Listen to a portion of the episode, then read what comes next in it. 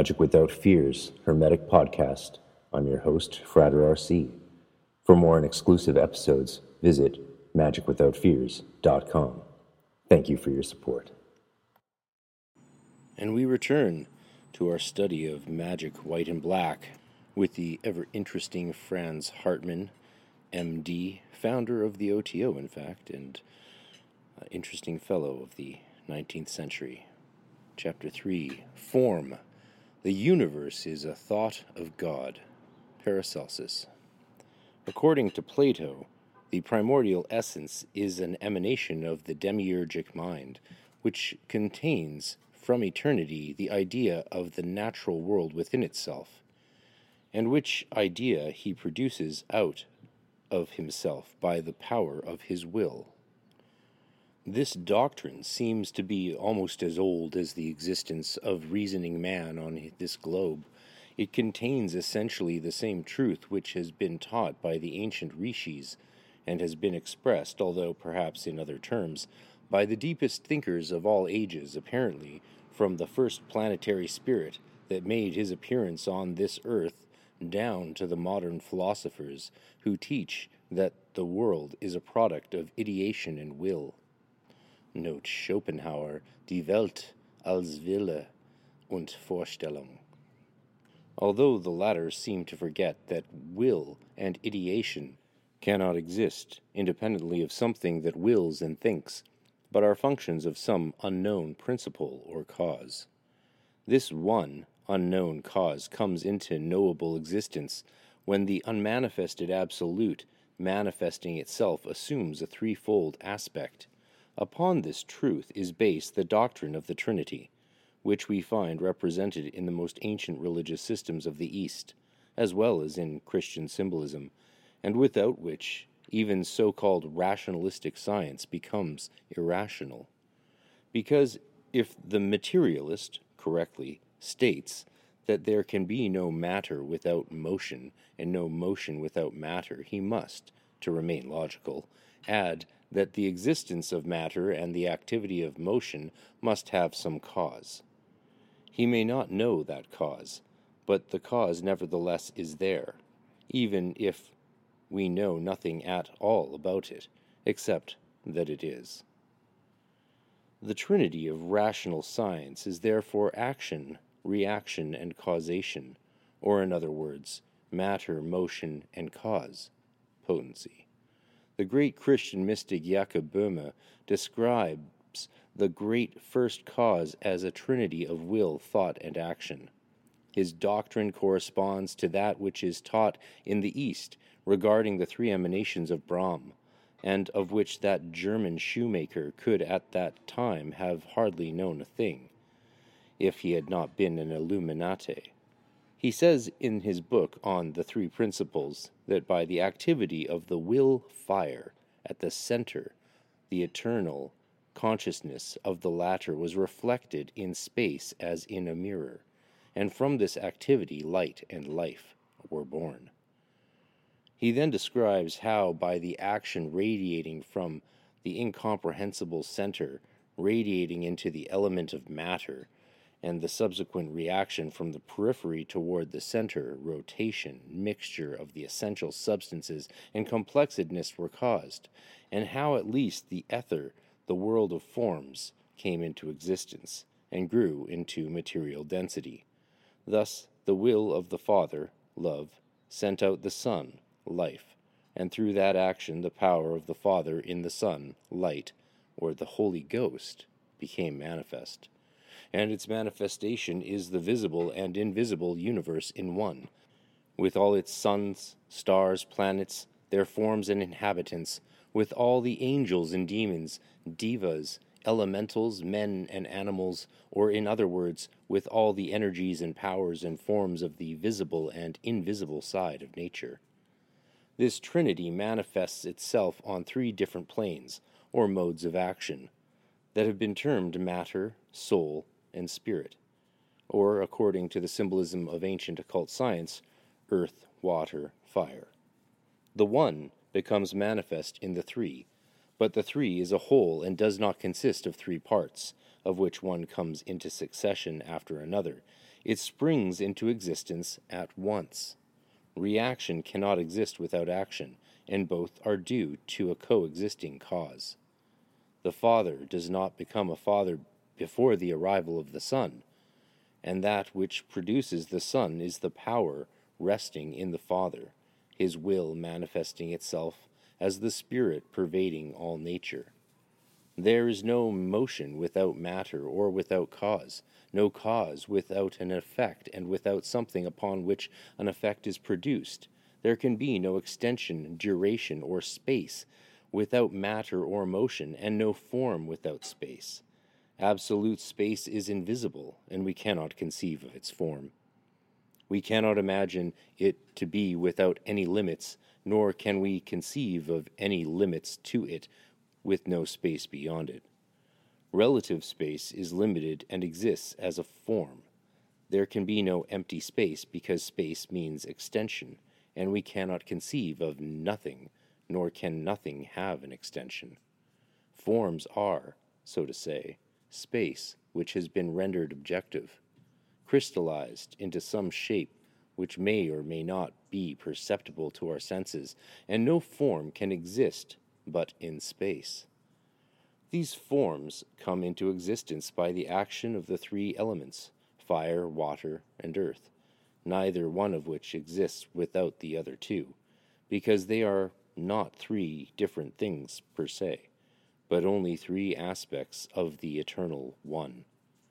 Spirit, or fire, is an immaterial, formless, and universal element it is the matrix in which everything was contained before it was thrown into objectivity by the awakening of its will.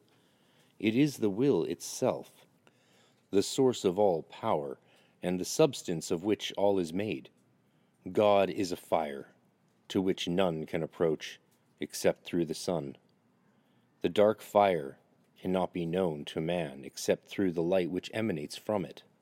Life would never be known unless it becomes manifest, and to become manifest, a form is required. No magical process has ever been accomplished without the magic fire. And to learn to know the true nature of that fire is the great desideratum of every occultist. Soul, or water, or light, is a semi material element. It is the organizing element of corporeal forms. The soul of microcosmic man corresponds to the soul of the macrocosm. It is the playground of elemental forces of nature existing in the astral plane. It penetrates and surrounds the planets, as it surrounds and penetrates the bodies of men and animals, and all other bodies and forms, and all material forms are, so to say, only materialized souls that will perish after the light has been extracted from them. The light is the Redeemer from darkness on every plane of existence. It comes from the fire, but it is not itself the fire. It is a principle in itself, and its attributes are different from those of the fire. It is itself the life of everything. Matter, or earth, is an invisible material element pervading all space condensed by the organizing power of the soul, it clothes the forms of the latter and renders them visible on the physical plane. But not all forms are visible to the physical sense of sight. The material forms which we see are not the only forms in existence. The invisible world, hidden in the visible one, could be discovered by man if he were able to draw the veil from matter, because within the material form resides the invisible element, of which the visible form is only the external expression. From the interaction of the three primordial elements, spirit, soul, and matter, four compound principles become manifest, and these four, added to the three former, represent seven principles. This sevenfold division in the constitution of the macrocosmos and microcosmos was known to the ancient sages of the East as well as to Western adepts, such as Paracelsus and others, and has recently been brought prominently to the notice of the public by the teachings of the Eastern adepts. As a matter of course, however, all such divisions are arbitrary, for a man is an undivided whole, and we may divide his constitution in as many parts as we please for the purpose of facilitating this study.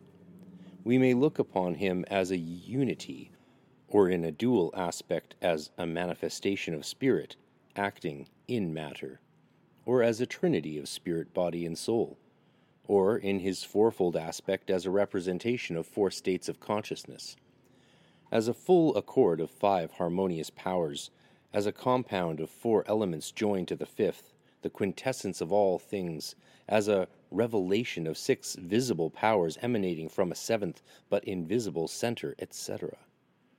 This sevenfold classification recommends itself on account of its simplicity, and because it can be easily seen to harmonize with the customary threefold classification. Jakob Böhme teaches that of these seven principles or natural qualities, the first and the seventh are one, and refer to the Father. The second and sixth, as one, refer to the Son, and likewise the third and fifth to the Holy Spirit. It has been stated as follows 1. A. The element of matter, Akasha, represented by Earth. 2. AB. A combination of matter and soul, known as the astral body, a mixture of earth and water. B. The soul, known as the perisprit, or the animal principle in man, represented by water. ABC the essence of life, a combination of matter, soul, and spirit, earth, water, and fire.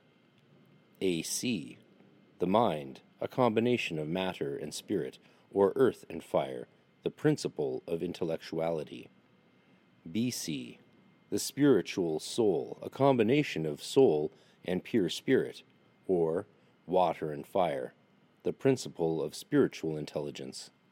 C, pure spirit or fire, the incomprehensible first great cause. Note the Sanskrit term for the seven principles are 1. Pakriti, 2. Lingasariram, 3. Kamarupa, 4. Jiva, 5. Manas, 6. Buddhi, 7. Atma. See also Five Years of Theosophy. The division adopted by Paracelsus and in esoteric Buddhism is identical with the above, with the exception that the jiva or vitality is counted as the second and the astral body as the third principle, as follows 1. The physical body, stula sariram, 2. Vitality, mumia, 3. Astral body, sidereal body, 4. Animal soul, 5. Intellectual soul, 6. Spiritual soul, 7. Spirit. It is said that this division was also known to the ancient Jews, and that the Hebrew alphabet, consisting of 22 letters, was made with reference to it, because the 3 in 7 states produces 12 symbols, and 3 plus 7 plus 12 is 22. Jakob Böhme describes the action of these seven principles in his own way. He says, quote, when the light was born at the center, the spiritual sun, and reacted upon the central fire, a terrible battle ensued, causing an igneous eruption, and from the sun proceeded a flash of storm and fire, an element called Mars. Taken captive by the light, it assumed a place and continues to agitate all nature. The light, having been enchained by Mars, proceeded further in the rigidity of the element of matter, Saturn, and became corporeal in forms. Above the element called Jupiter, in the astringent anguish of the whole body of this solar system, the sun was not powerful enough to mitigate the horror, and there arose Saturn, the element opposite to meekness, producing rigidity. The sun is the heart of nature, the center of life, Saturn represents corporeal nature or matter. Without the action of the life coming from the sun upon matter, there would be no production of forms. Venus is the daughter of the sun. She rises out of the water of the universe, penetrates the hard element of matter, and enkindles love.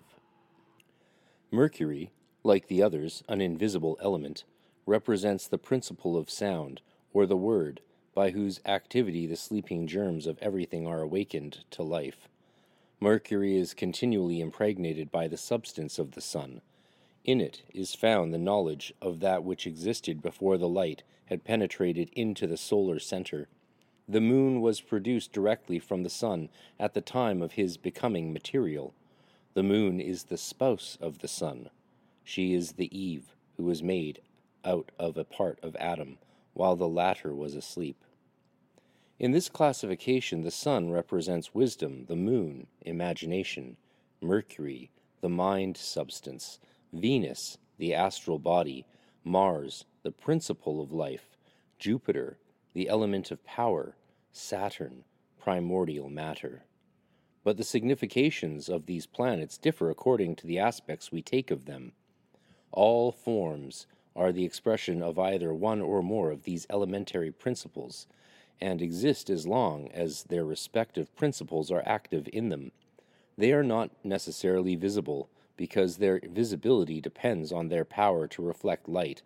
Invisible gases may be solidified by pressure and cold and rendered visible and tangible, but the most solid substances may be made invisible and intangible by the application of heat. The products of cosmic thought are not all sufficiently materialized to be visible to the physical eye, and in reality we see only a very small part of their sum. No one doubts that there is an immense amount of invisible matter in the universe, whether cometary or otherwise, and every improvement in the manufacture of optic instruments brings new realms of forms and life to our perception. Each transformation of activity gives rise to changes of forms and may bring new forms into existence. Solid ice may be transformed into invisible vapor and condensed again into a tangible form. The more matter expands and the more its motion is made active, the more will it escape the perception of the physical senses. But its expansion does not necessarily render it less powerful to act. Steam is more powerful than water, and overheated to a certain degree, it evolves into electricity and may become very destructive. The more the element of matter is condensed, the more inert does it appear, and the more it expands, the farther will its sphere of activity reach. All bodies have their invisible spheres. Their visible spheres are limited by the periphery of their visible forms. Their invisible spheres extend farther into space. Their spheres cannot be always detected by physical instruments, but they nevertheless exist, and under certain conditions their existence can be proved to the senses. The sphere of an odoriferous body can be perceived by the organ of smell, the sphere of a magnet by the approach of iron, the sphere of a man or an animal by that most delicate of all instruments, the abnormally sensitive brain. These spheres are the magnetic, caloric, odic, or luminous auras and emanations belonging to every object in space. Such an emanation may sometimes be seen as the aurora borealis in the polar regions of our planet, or as the photosphere of the sun during an eclipse. The glory around the head of a saint is no poetical fiction, no more than the sphere of light radiating from a precious stone. As each sun has its system of planets revolving around it, so each body is surrounded by smaller centers of energy, evolving from the common center and partaking of the attributes of that center. Copper, carbon, and arsenic, for instance, send out auras of red. Lead and sulfur emit blue colors. Gold, silver, and antimony green. And iron emits all the colors of the rainbow. Plants, animals, and men emit similar colors according to their characteristics. Persons of a high and spiritual character have beautiful auras of white and blue, gold and green, in various tints, while low natures emit principally dark red emanations, which in brutal and vulgar or villainous persons darken almost to black, and the collective auras of bodies of men or plants or animals, of cities and countries, correspond to their predominant characteristics, so that a person whose sense of perception is sufficiently developed may see the state of the intellectual and moral development of a place or a country by observing the sphere of its emanations. These spheres expand from the center, and their periphery grows in proportion to the intensity of the energy acting within the center. Who can measure the extent of the sphere of thought, and the depth of the regions to which it may penetrate? Who can determine the distance to which the power of will and love and spiritual perception will act? We know the sphere of a rose by the odor that proceeds from the latter if we have the power to smell. We know the character of the mind of a man if we enter the sphere of his thoughts, provided that our inner senses are sufficiently developed to become conscious of the state of his mind. The quality of psychic emanations depends on the state of activity of the center from which they originate, for each thing and each being is tinctured with that particular principle which exists at the invisible center, and from this center receives the form of its own character or attributes. They are symbols of the states of the soul of each form. They indicate the state of the emotions. Each emotion corresponds to a certain color. Love corresponds to blue, desire to red, benevolence to green, and these colors may induce corresponding emotions in other souls, especially if the emotional element is guided by reason. Blue has a soothing effect and may tranquilize a maniac or subdue a fever. Red excites to passion.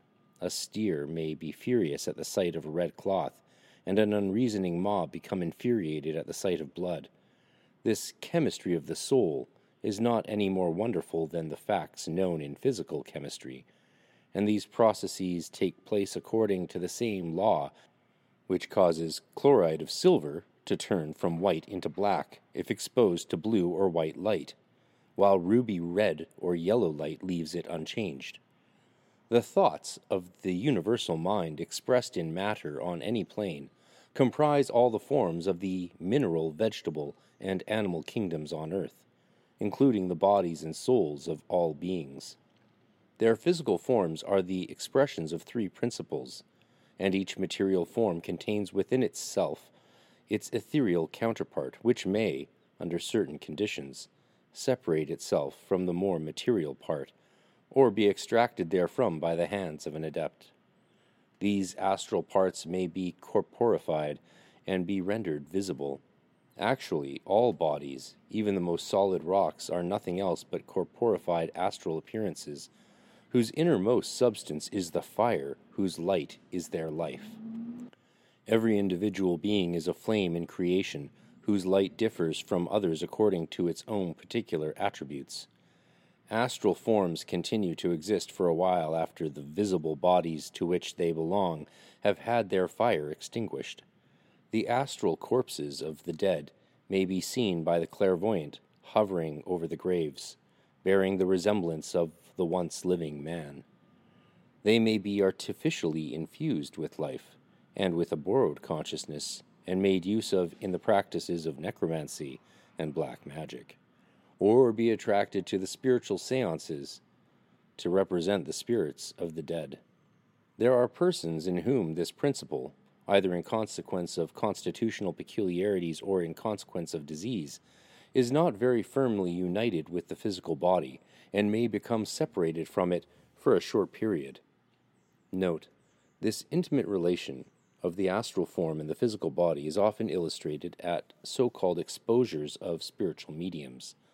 If a materialized form is soiled by ink or soot, the coloring matter will afterwards be found on the corresponding part of the medium's body, because when the astral form re enters that body, it will leave the soiling matter on the corresponding parts of the latter.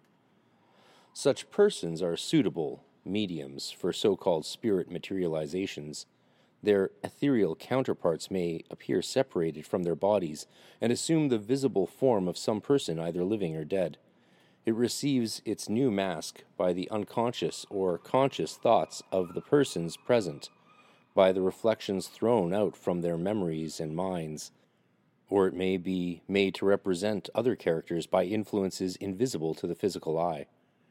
As the brain is the central organ for the circulation of nerve fluid, and as the heart is the organ for the circulation of the blood, so the spleen is the organ from which the astral elements draw their vitality, and in certain diseases, where the action of the spleen is impeded, this double of a person may involuntarily separate itself from the body.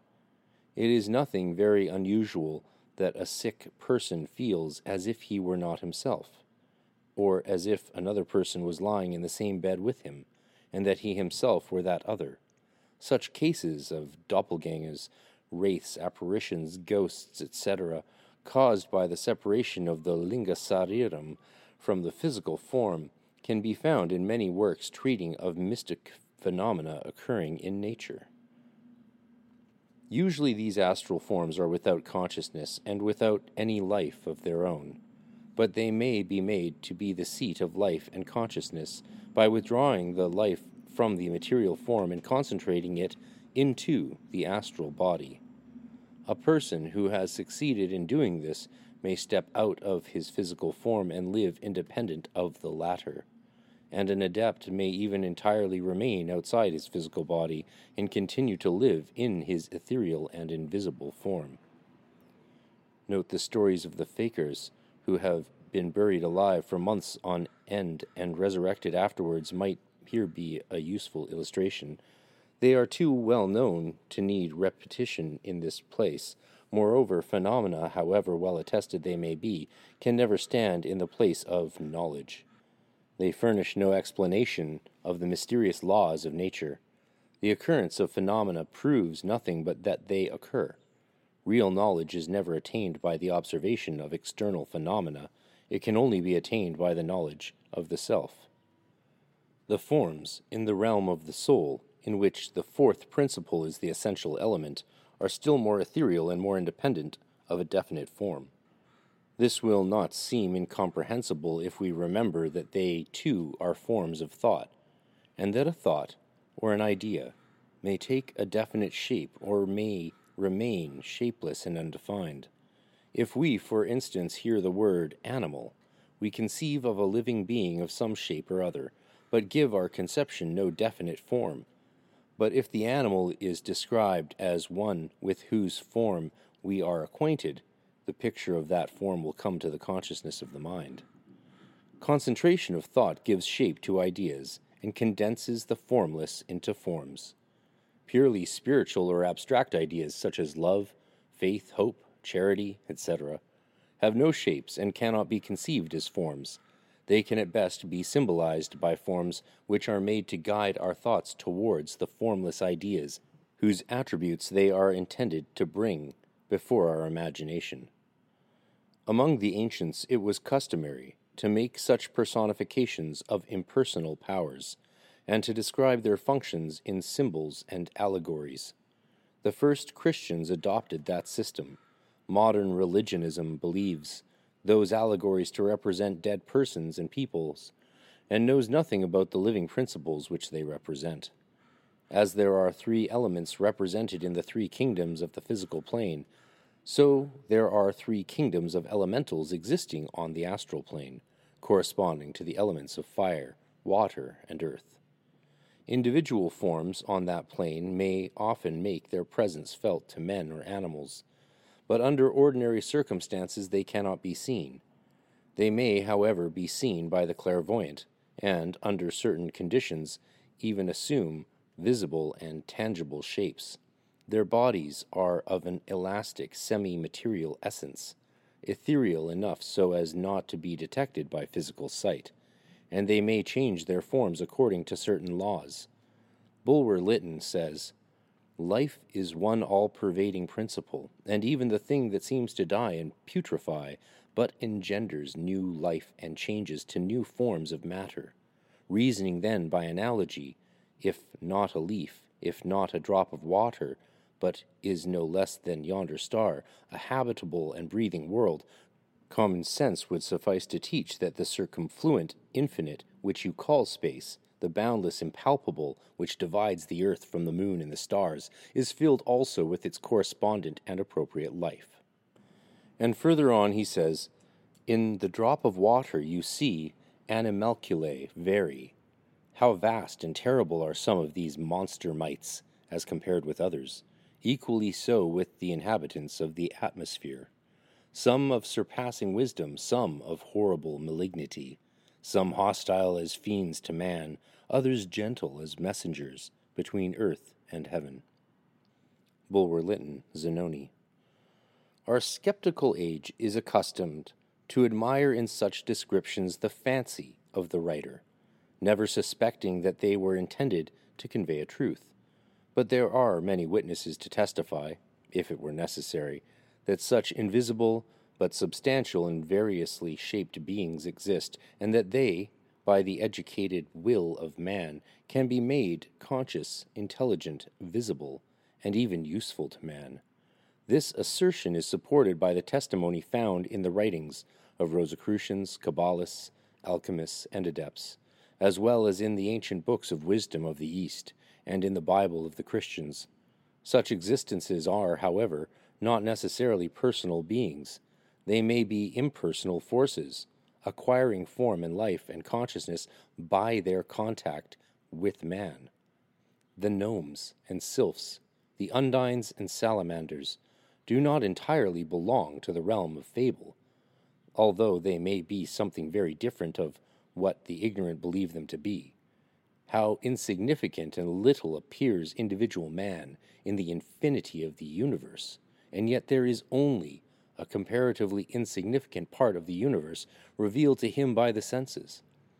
Could he see the worlds within worlds above, beneath, and everywhere? swarming with beings whose existences he does not suspect, while they, perhaps, know nothing of his existence. He would be overwhelmed with terror and seek for a God to protect him. And yet there are none of these beings higher or as powerful as the spiritual man who has learned to know his powers, and in whom his own God has awakened to consciousness and strength. The beings of the spiritual plane are such as have once been men. Their constitution is beyond the comprehension of those that are not their equals, and their ethereal forms in a state of perfection we cannot conceive. Having outgrown the necessity of residing in a form, they enter the state of the formless, approaching ever more the universal mind, from which the power called man emanated at the beginning. We may look upon a personal man as a single note in the great orchestra composing the world, and upon a Dhyan Chohan as a full accord or a compound of notes in the symphony of the gods. There may be unharmonious compositions of notes in music, and there are evil spiritualities as there is darkness, in contradistinction to light, because a high grade of intelligence may be used for vile purposes, but the good spirituality cannot be conquered by evil because it is protected by wisdom, which is essentially good, and of which evil is but the reverse. There are good and evil spiritual beings, and either class may possess a great deal of knowledge and power, but only the good, that is to say, kind and benevolent powers, can be considered wise, because wisdom means a union of knowledge and love, from which the highest powers spring. To be wise is to be good and beautiful and true. Evil spiritualities may be very strong, but they cannot overcome the good ones, because they lack wisdom, and wisdom is itself the divine will of God. What is a spirit? Nothing else but a thought rendered alive by the will, a ray of light receiving its impulse by the fire hidden within. A thought without will is unsubstantial, like an image in a mirror. Made active by the will, it assumes life, substance, and form. We all are spirits as long as we have the will. But when the will leaves a man, his life goes with it, and his body, the shadow, fades away. The realm of the soul is the realm of the emotions. Emotions are not merely the results of physiological processes depending on causes coming from the physical plane, but they belong to a form of life on the astral plane. They often come and go without any apparent cause. The states of the weather or circumstances over which we have no control may cause certain emotions independently of our state of physical health. A person entering a room where everyone is laughing is liable to participate in the common emotion without knowing the cause of the hilarity. A whole crowd may be swayed by the intense emotion of a speaker, although they may not fully understand what he says. One hysterical woman in a hospital ward may create an epidemic of hysteria among the other women, and a whole congregation may become excited by the harangue of an emotional exhorter, no matter whether his language is foolish or wise. A sudden accumulation of emotion or energy on the astral plane may kill a person as quickly as a sudden explosion of powder. We hear of persons who were transfixed by terror or paralyzed by fear. In such cases, the astral consciousness having become abnormally active at the expense of the consciousness on the physical plane, the activity of life on the physical plane may cease, and the affected person may faint or perhaps die. All forms come into existence according to certain laws. The solar microscope shows how, in a solution of salt, a center of matter is formed, and how to that center its kindred forces are attracted, crystallizing around it and becoming solid and firm. Each kind of salt produces the peculiar crystals that belong to its class and no other. However, often the process may be repeated. In the vegetable kingdom, we see that the seed of one plant will attract to itself those forces which it requires to produce a plant resembling its parent.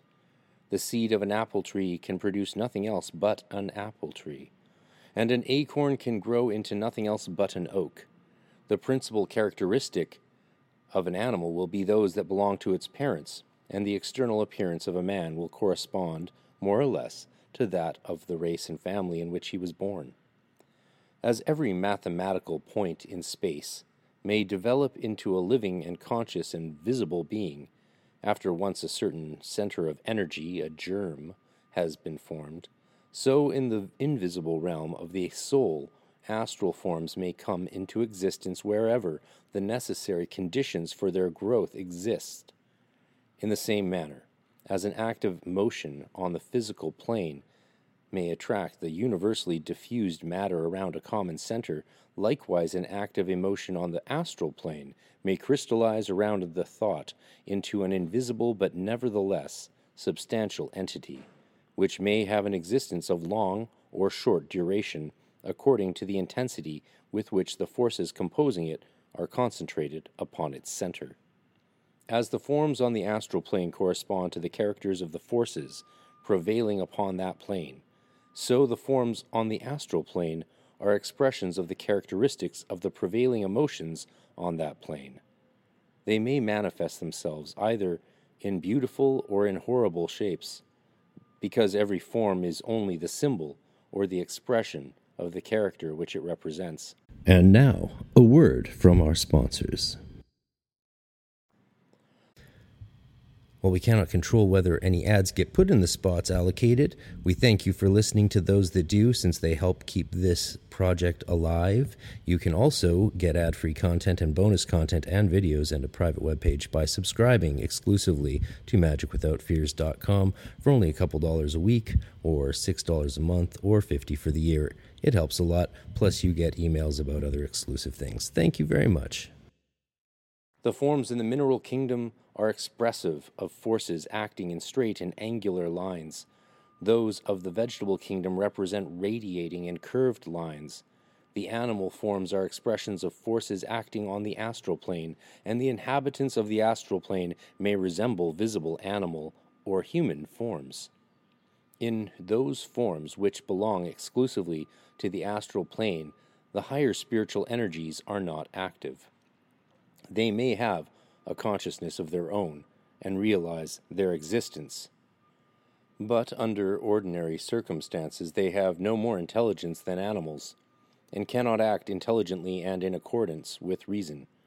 They follow their blind attraction, as iron is attracted to a magnet, and wherever they find an excessive amount of emotion evolved by a human being, they are attracted thither as to a common center, and their accumulation increases the activity of that center and increases the size of its sphere.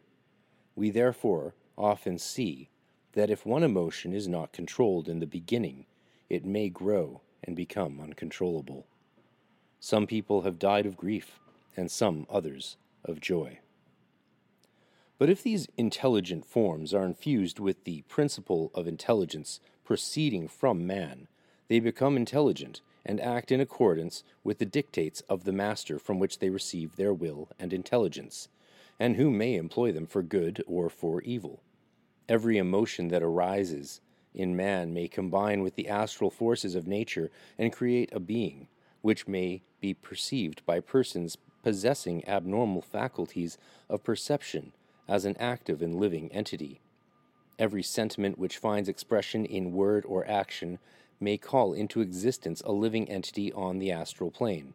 Some of these forms may be very enduring according to the intensity and duration of the thought that created them, while others are the creations of one moment and vanish in the next. There are numerous cases on record in which some person or other, having committed some crime, is described as having been persecuted for years by some avenging demon, who would appear objectively and disappear again such demons may be, and perhaps can be nothing else but the products of the involuntary action of the imagination of their victims, but they are nevertheless real to the latter. They may be called into existence by memory and remorse, and their images existing in the mind may become objective by fear, because fear is a repulsive function. It instinctively repulses the object of which a man is afraid, and by repelling the image from the center towards the periphery of the mind, that image may be rendered objective. Instances are known in which persons have been driven to suicide, hoping thereby to escape these persecuting demons. Such demons are said to have in some cases taken even a tangible form. But whether tangible or intangible, the substance of which they are formed is merely a projection of substance of the person to whom they thus appear. They are, so to say, that person himself, and if the latter could injure or kill such a ghost, he would merely thereby injure or kill his own body. Note, in the lives of the saints, and in the history of witchcraft, we can find often instances of the appearances of doubles in visible and even tangible forms. Such phenomena may take place in mediumistic persons, if by contrary emotions the will becomes divided, acting in two different directions and projecting thereby two forms. For it is the spiritual will of man that creates subjective forms, consciously or unconsciously, and under certain conditions they may become objective and visible. As an illustration of this law, we may cite from the Acta Sanctorum an episode in the life of Saint Dominic, he was once called to the bedside of a sick person, who told him that Christ had appeared to him. The saint answered that this was impossible, and that the apparition had been produced by the devil, because only holy persons could have an apparition of Christ. As he said so, a doubt as to whether the apparition seen may not have been a true one after all entered his mind, and immediately a division of consciousness was produced, which caused the double of Dominic to appear at the other side of the patient's bed. The two Dominics were seen by the patient and heard to dispute with each other. And while one Dominic asserted that apparition had been the work of the devil, the other one maintained that it was the true Christ. The two Dominics were so identical that the patient did not know which of them was the true saint, and which one his image and he could not make up his mind what to believe, until at last the saint called upon God to assist him. That is to say, he concentrated his willpower again within himself. His consciousness became again a unity, and the double disappeared from view. Absurd as such stories may appear to our enlightened age, their absurdity ceases when the occult laws of nature and the fact of the possibility of a double consciousness are understood. A.P. Sinnett, The Occult World.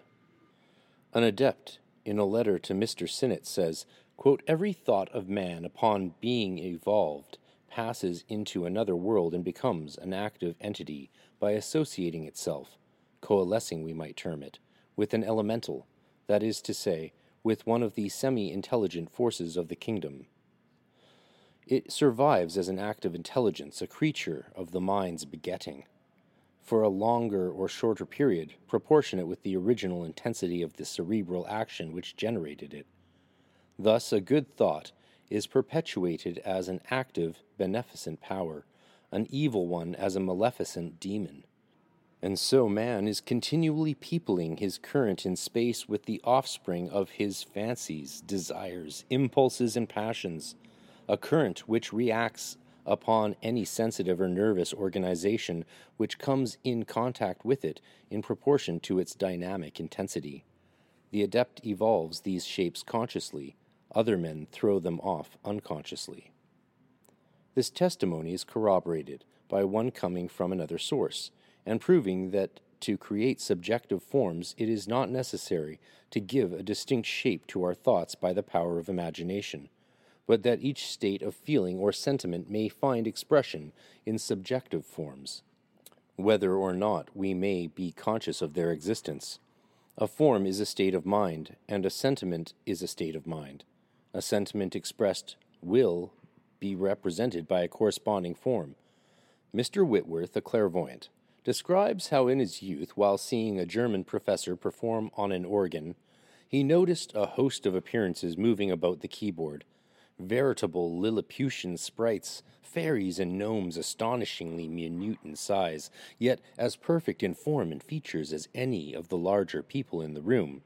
He described them as being divided into sexes and clothed in a most fantastic manner. In form, appearance, and movement, they were in perfect accord with the theme.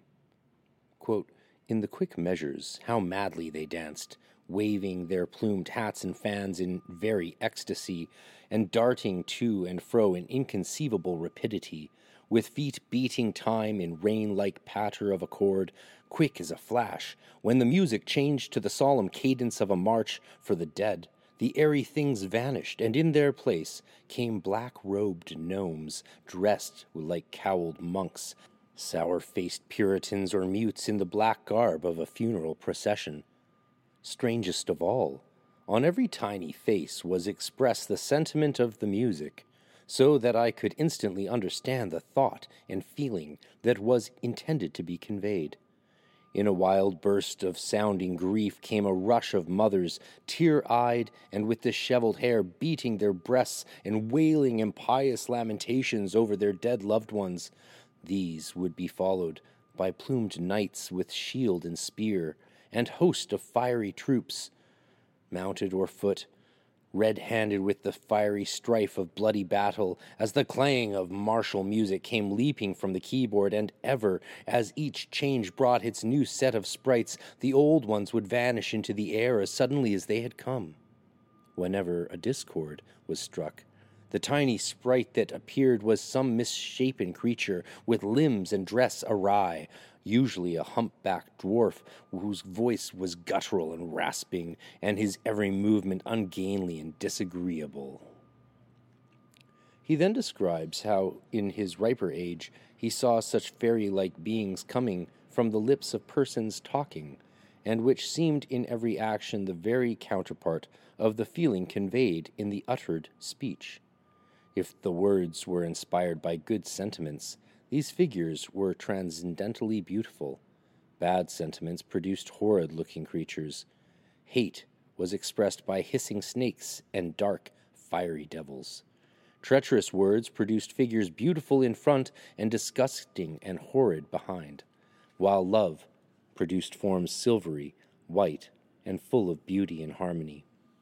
Quote, on one never to be forgotten occasion, I was a pained witness to a scene of living faithfulness on one side and a double faced, treacherous duplicity on the other.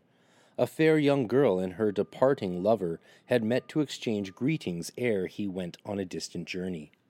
Each word of hers gave forth beautiful, radiant fairies, but while the front half of each that was turned to the girl was equally fair to look upon, and smiled with all the radiant seeming of undying affection. The rear half of each was black and devilish. with fiery snakes and red forked tongues protruding from their cruel lips, as gleams of wicked cunning danced in sneaking, sidelong glances from the corners of the half closed eyes. These dark backgrounds of the little figures were horrible to look at, ever shifting, dodging, and seeming to shut up within themselves as they sought to keep only bright and honest toward the trusting girl, and hold the black deception out of sight. And it was noticeable that while a halo of cloudless radiance surrounded the good outside, seeming a pall of thick vapor hung like a canopy of unbroken gloom above the other.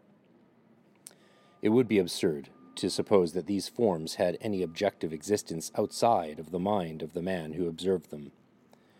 They were the creations of the involuntary action of his mind, and represented the various mental states which were produced in quick succession by the impressions his mind received, but they furnish a good illustration to the theory that each form expresses a certain character, and that each mental state corresponds to a certain form in which it may find its expression.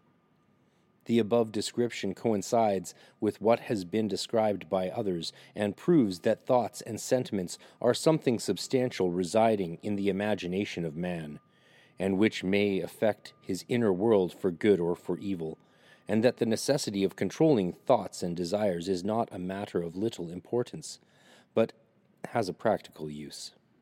But those who reject such testimony and consider such forms as elusive may remember that not only such forms, but all forms, are only apparitions, and that they all represent invisible truths.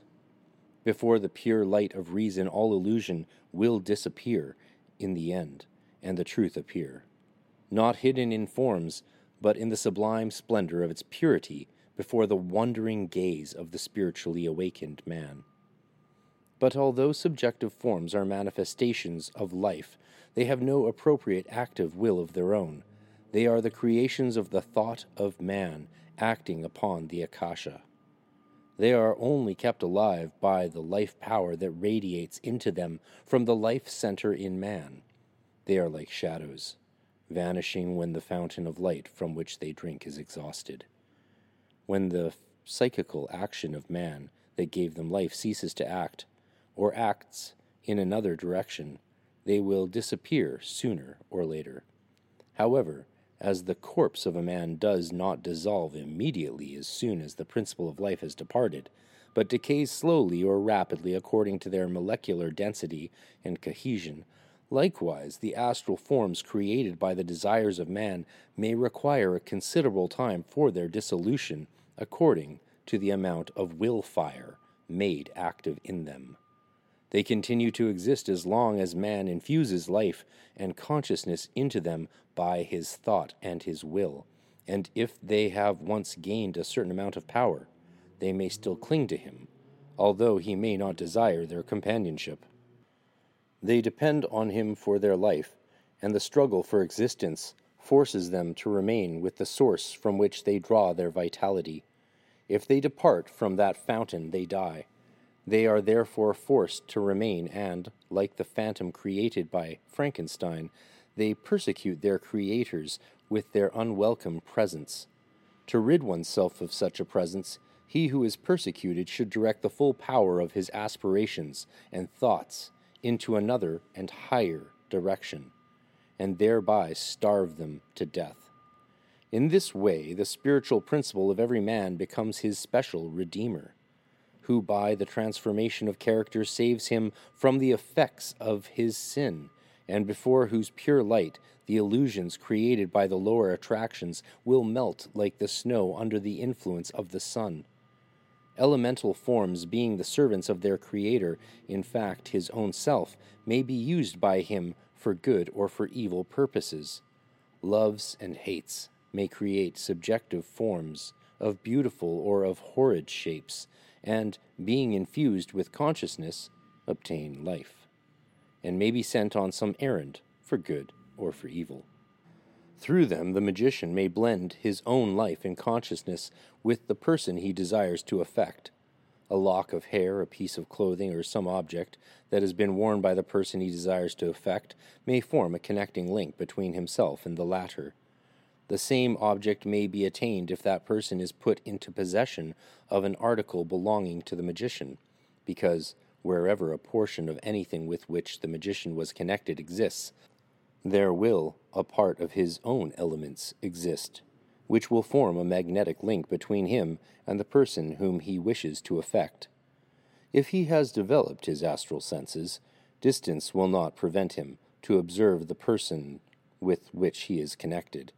If he can project his astral form at a distance, his form may be present with his victim, although the latter may not be able to see it. The astral image of a person may be projected consciously or unconsciously to a distance. If he intensely thinks of a certain place, his thought will be there, and consequently he will be there. For the thought of a man is the most important part of himself. Wherever a man's consciousness is, there is the man himself, no matter whether his physical body is there or not. The history of spiritualism and somnambulism furnishes abundant evidence that a person may be consciously and knowingly in one place while his physical body lies dormant in another. Franciscus Xavier was thus seen in two different places at one and the same time. Likewise, Apollonius of Tyana and innumerable others mentioned in ancient and modern history. The elemental sent by a magician is an essential part of the magician himself, and if the victim is vulnerable by being mediumistic, with other words, by not having his own principles held together by the power of his reason and will, the latter may be injured by the former. But the former, too, if his astral form be materialized to a certain extent, even if not sufficiently to be visible to the eye, may be injured by physical force. And as the astral form re enters the physical body, the latter will partake of the injuries inflicted upon the former. The magician who, by the power of his will, has obtained control over the semi intelligent forces of nature, can make use of these forces for the purposes of good or evil. The helpless medium through whom manifestations of occult power take place, can neither cause nor control such manifestations. He cannot control the elementals, but is controlled by them. The elements of his body serve as instruments through which these astral existences act, after the medium has surrendered his will and given up the supreme command over his soul. He sits passively and waits for what these elementals may be pleased to do. He unconsciously furnishes them with his life and power to think, and his thoughts and the thoughts of those that are present may become reflected in these astral forms, or may enable them to manifest an intelligence of their own.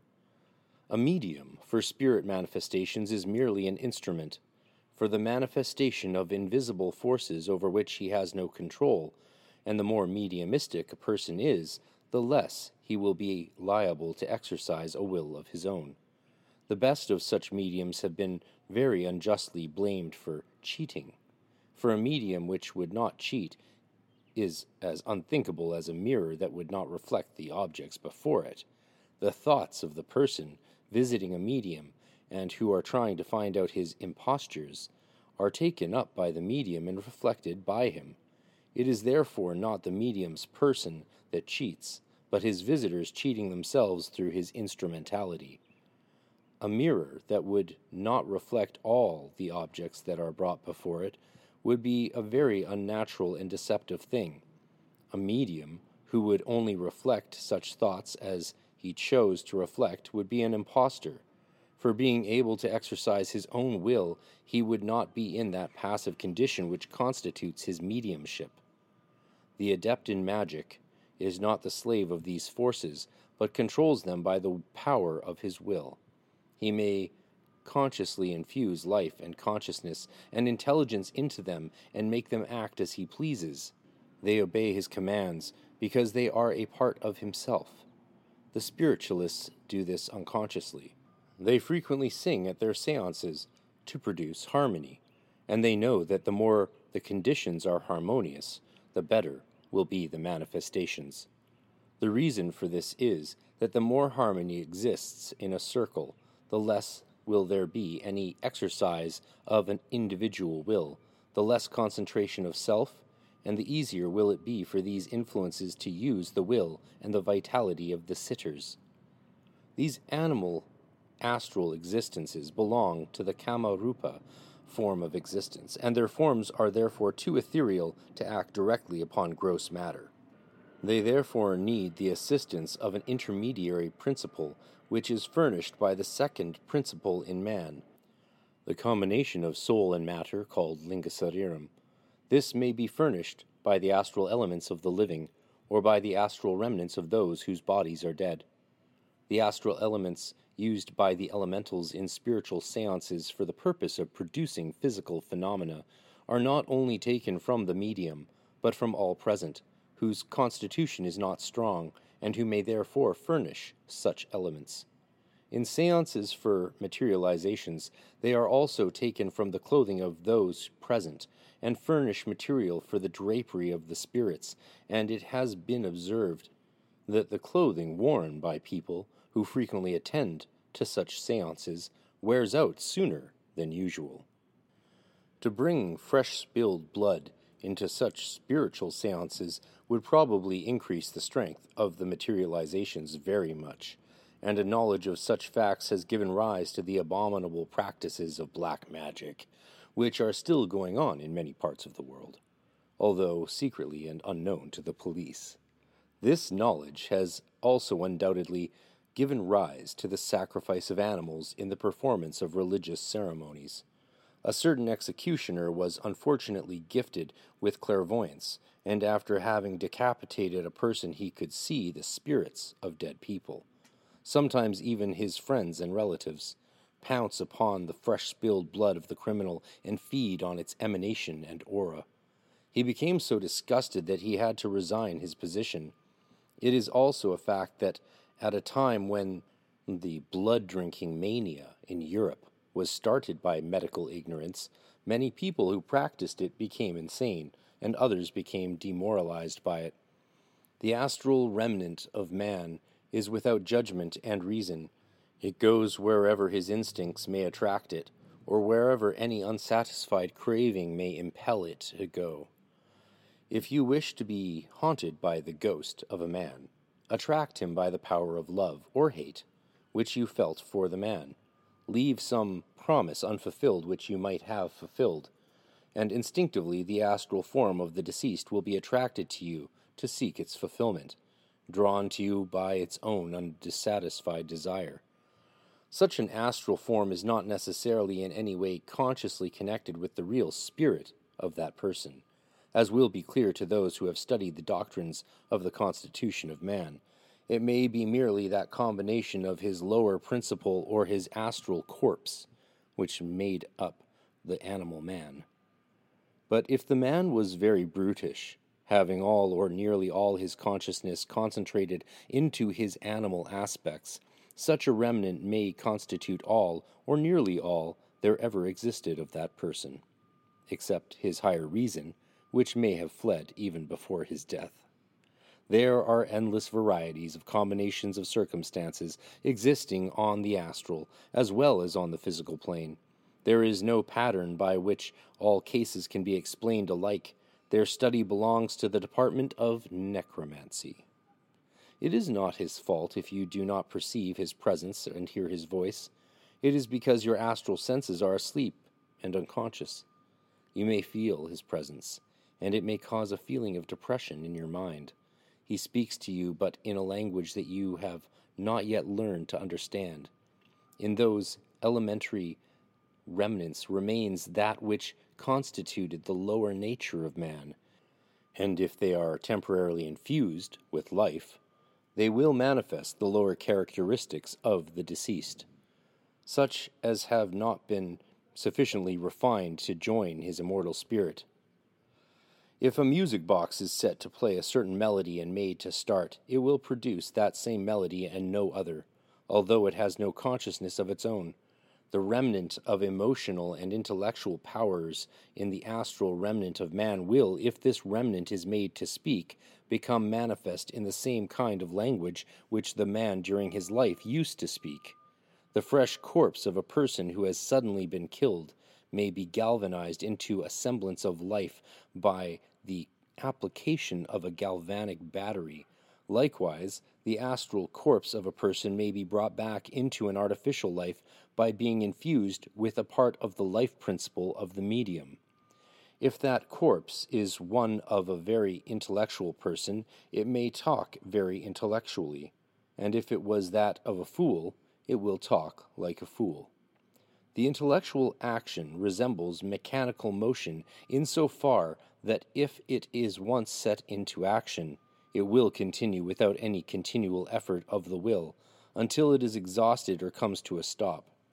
We often see this in daily life.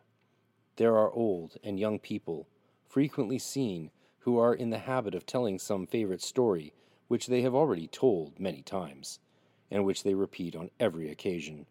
It may be noticed that when such a one begins to tell his story, it is of no use to tell him that one knows it already. He has to finish the story in spite of himself. An orator or a preacher does not need to think and reason about each word he utters separately. When the stream of ideas once flows, it flows without any effort of the will.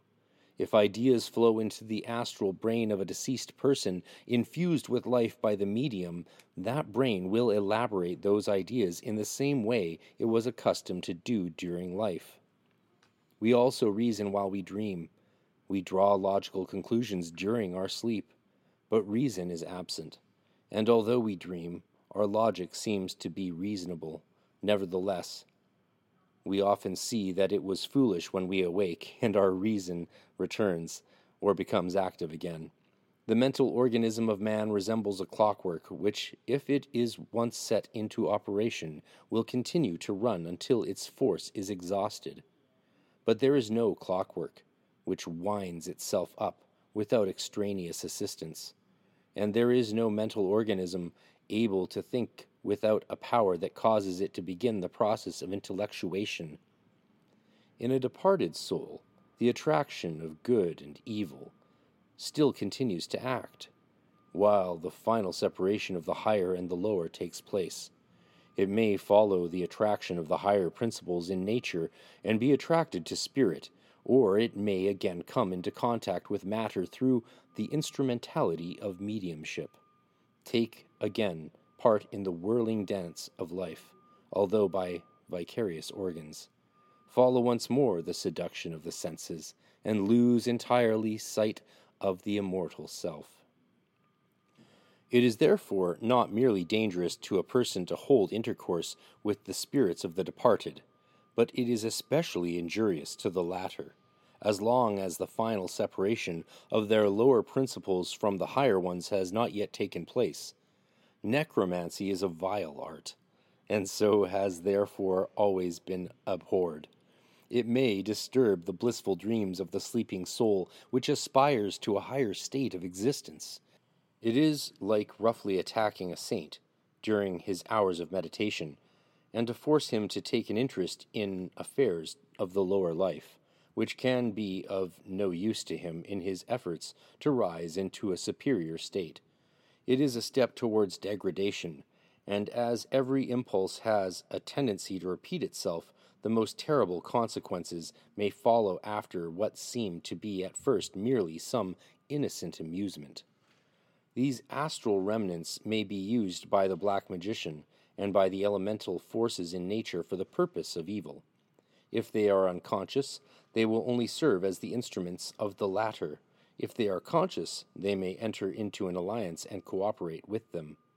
Such alliance, either consciously or unconsciously on the part of him who enters into such an unspiritual intercourse, may take place between an evil disposed person and a very evil inhabitant of the astral plane, whose whole consciousness has been concentrated within his lower principles. We are convinced that many people who are in actual possession of powers to work black magic, work evil unconsciously. That is to say, that if they hate a person, they are often unconscious of the effects which their hate produces upon the latter, and the mode in which it acts. the spiritual force created by their hate may enter the organism of the object of their hate and cause some bodily sickness, and the person from whom the evil power proceeds may be entirely ignorant of the fact that it was his own hate which produced the sickness. Such black magicians merely furnish the elements of evil by which invisible powers act. The animal elements existing in the soul of man may, after having attained a certain degree of vitality, be projected by hate towards another person and enter his soul, even unknown to him, from whom they originate. But they are still a part of the life principle of the person from whom they originated, and if they cannot take hold of the soul of him against whom they are directed, they return again to the source from which they originated, and may kill him from whom they emanated. It is therefore said that if the will of the black magician is not strong enough to effect his evil purpose, the force will return and kill the magician. This is undoubtedly true, and the grossest illustration of it is if a person by a fit of rage or jealousy is induced to kill himself. It is the reaction following an unfulfilled desire which induces the rash act. The act is merely a result of his previous mental state. The surest protection against all the practices of black magic, whether they are caused consciously or unconsciously, is to acquire strength of character.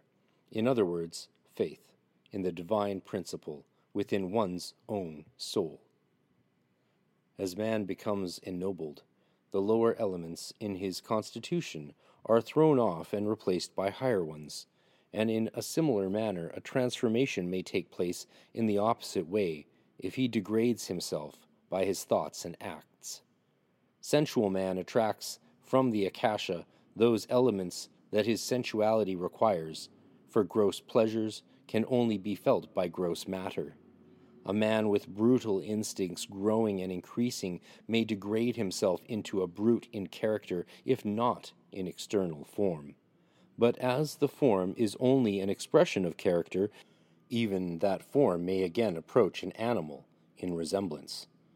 The proof of this assertion is seen every day, for we meet every day in the streets brutish men, whose animal instincts are only too well expressed in their external forms. We meet with human snakes, hogs, wolves, and those upon whom alcohol has stamped its seal, and it does not need the instructions given in books of physiognomy to enable almost anybody to read the character of certain persons more or less correctly expressed in their exterior forms. In the physical plane, the inertia of matter is greater than in the astral plane, and consequently its changes are slow. Astral matter is more active and may change its form more rapidly. The astral body of a man whose character resembles an animal may therefore appear to the seer as an animal in its outward expression. Note Swedenborg, Heaven and Hell. The astral form of an evil person may appear in an animal shape if it is so filled with brutish instincts as to become identified in his imagination with the animal, which is the expression of such instincts. It may even enter the form of an animal and obsess it, and it sometimes happens that it enters such forms for its own protection against immediate decomposition and death. It would be useless to give anecdotes illustrating instances in which such things took place. The principal object of the reader should be to learn to know the essential constitutions of man by observing the conditions of his own being and the law which regulates all forms of matter and functions. If he once understands the modes in which the law may act, it will be a matter of little importance to know in what particular cases it may have manifested itself in such modes. Accounts of phenomena can never supply the place of the understanding of the law. Popular traditions speak of human beings having assumed the form of animals, roaming about and injuring men and cattle. Modern culture is prone to pronounce impossible everything she cannot explain. But the existence of such forms is theoretically not possible, because a person may project his astral elements at a distance and make them appear in a material form. And that form is not necessarily human, because man is what he thinks, and his exterior shape may adapt itself to the true character by the power of his imagination. This was fun. Another chapter from a book that meant a lot to me and brings me back to my time in Vienna in 97, reading this book on the bus to and from the uh, Gebirge Steineschule jede Tag. I did buy the book, though, however, a couple years before that at the Rosicrucian Park in San Jose, if I recall correctly, for a few dollars. And um, yes, the creation of elementals and such thought forms and egregores is covered in my recent lecture, which was quite popular, so thanks for that.